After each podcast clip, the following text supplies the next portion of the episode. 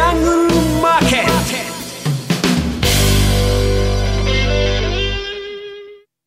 ゴーゴージャングルマーケット。このコーナーは、投資家の英知をすべての人に、投資コンテンツ e コマースを運営するゴゴジャンの提供でお送りします。今日のゲストは電話でのご出演となります荒野博さんです。荒野さんは午後ジャンでメールマガジン荒野博のトレーディングルームからを毎日配信していらっしゃいます。月額税込みで4500円。お申し込み詳細は番組ホームページの午後ジャントレードサロンのバナーからご確認ください。それでは鎌田さんお願いします。荒野さん遅ればせながら今年もよろしくお願いいたします。こちらこそよろしくお願いします。はい。ご指導くださいませ。さて、えー、年が明けてからの日本株、えー、弱い動きですね、また。あの、このあたりの日本株の動きに対して、荒野さん、どのように捉えてらっしゃいますか？まずそのあたりから教えてください。結局、今年になってから大幅高2回やって、大幅安1回やってるわけですよね。ええで基本的には言葉で言っちゃえば不安定なんですと。はいで不安定さもどちらかっていうと下振れの要素を含んだ不安定さなんですね。えー、で例えば短期のその移動平均でやると今20日平均が下向きなんですね。はい、あの1か月サイクルですね。えー、で20日と5日が先週デッドクロスしてるんですよ。はい、ですから短期的には調整を示唆してますと。えー、でそれならしょっちゅう起こることなんで、別にどうでもいいんですが、はい、実は、まあ、問題にしなきゃいけないのは、ええ、1年平均があの前年同期の株価下回って、下向きになったんですよ。で、これは、えーと、20年の5月の25日から、え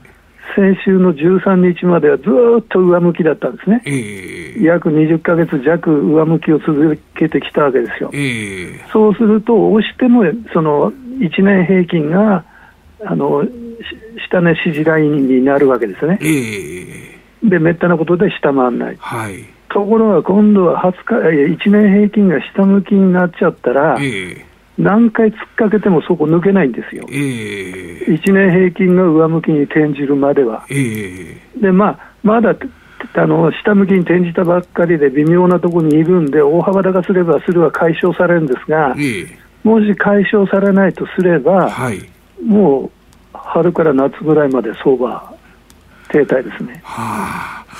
あのそれ20年の5月から1年平均が上向きに転じてきたってことは、これ、コロナを受けたいわゆる世界的な財政拡大ですとか、金融緩和ですとかで、えー、それで世界的な株価が上がるような中で見られていた。あのですから、コロナで3月、20年の3月19日に安値つけたわけじゃないですか、えー。えー、そそこから戻ってからはずっと要するに長、長期のトレンドは上なんですと、そこそこで短期のそのなんですかね、流れは出たり入ったりするんだけども、えー、ところがそれが止まっちゃった、でこれからあの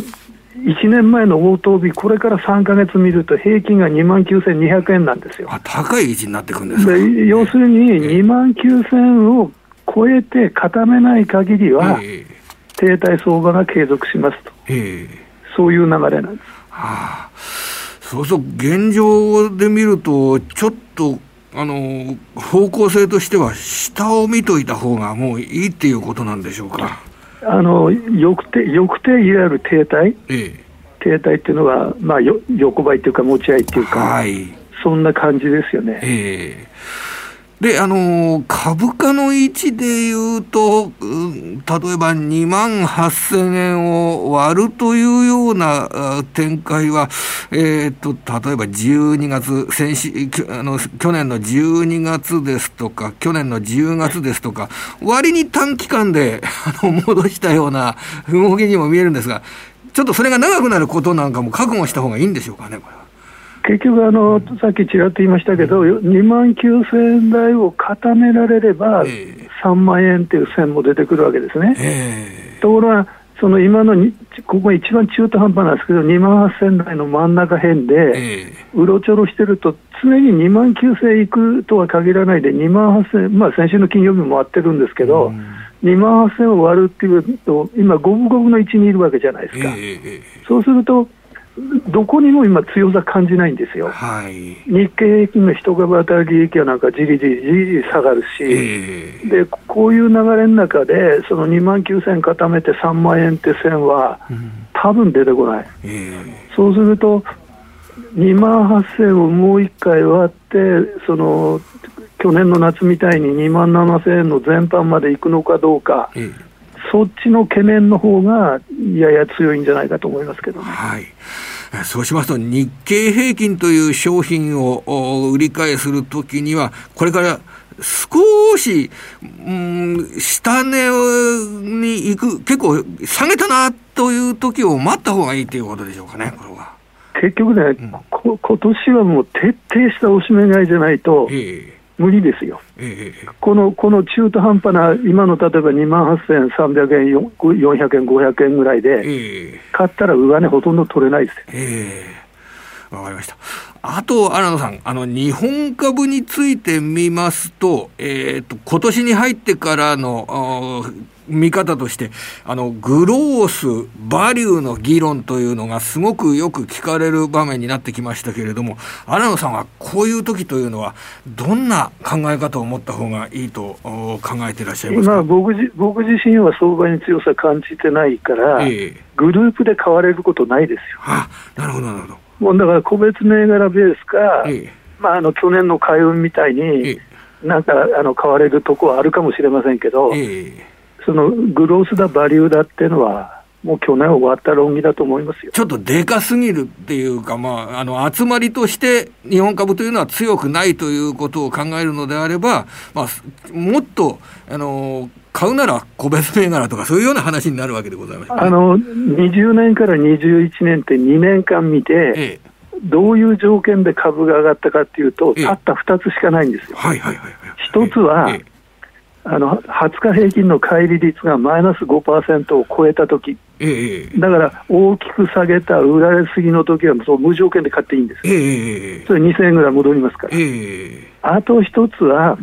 もう2週間でも3週間でもいいから、集中的に海外勢が買ったとき、でその海外勢の買いっていうのは、その例えば2週間10日だったら、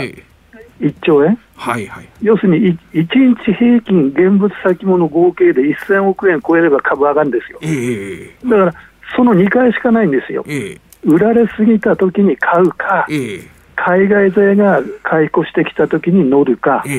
その2つしかないんで、それ以外で株上がらないんですあなるほど。だから今、大きく下げてはいないし、海外勢第1週買ったっつっても、1週間で3000億円ぐらいですから。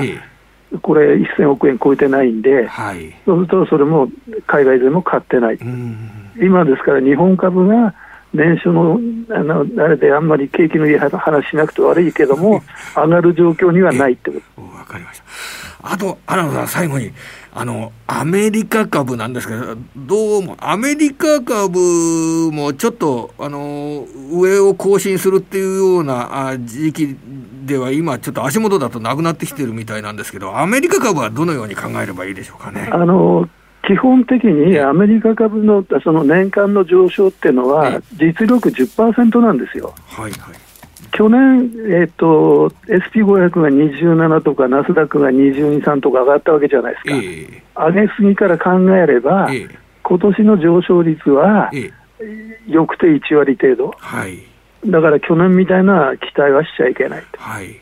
でアメリカ株をアウトパフォームできない日本株だから、えー、あんまり高値を高望みしちゃいけない、えー、それから日経平均って1年で4000円しか動かないんですよ。えーここ10年平均しても、あの20年のコロナの時除けば、えー、と4000円なのに、今年の高値目標3万8000円なんて言ってる人は、僕は気が知れないです、ね、それだと30%上がらないといけなくなってきます、ね、2万8000円でスタートしてるんだから、はい、4000円いったって3万2000円ですよ。はいわかりました。まあ、基本的にはアメリカ株以上のパフォーマンスっていうのを日本株が得られるっていうようなことは、これもう、あのー、考えない。実力実力が違うんですから、収益力、成長力って、それはありえないです。わかりました。はいえー、荒野さん、あのー、本日も教えていただきまして、ありがとうございます。はい、またお願いします。はい。えー、この時間は荒野博さんにお電話でお話を伺ってきました。ゴーゴージャングルマーケット。このコーナーは、投資家の英知をすべての人に、投資コンテンツ e コマースを運営するゴゴジャンの提供でお送りしました。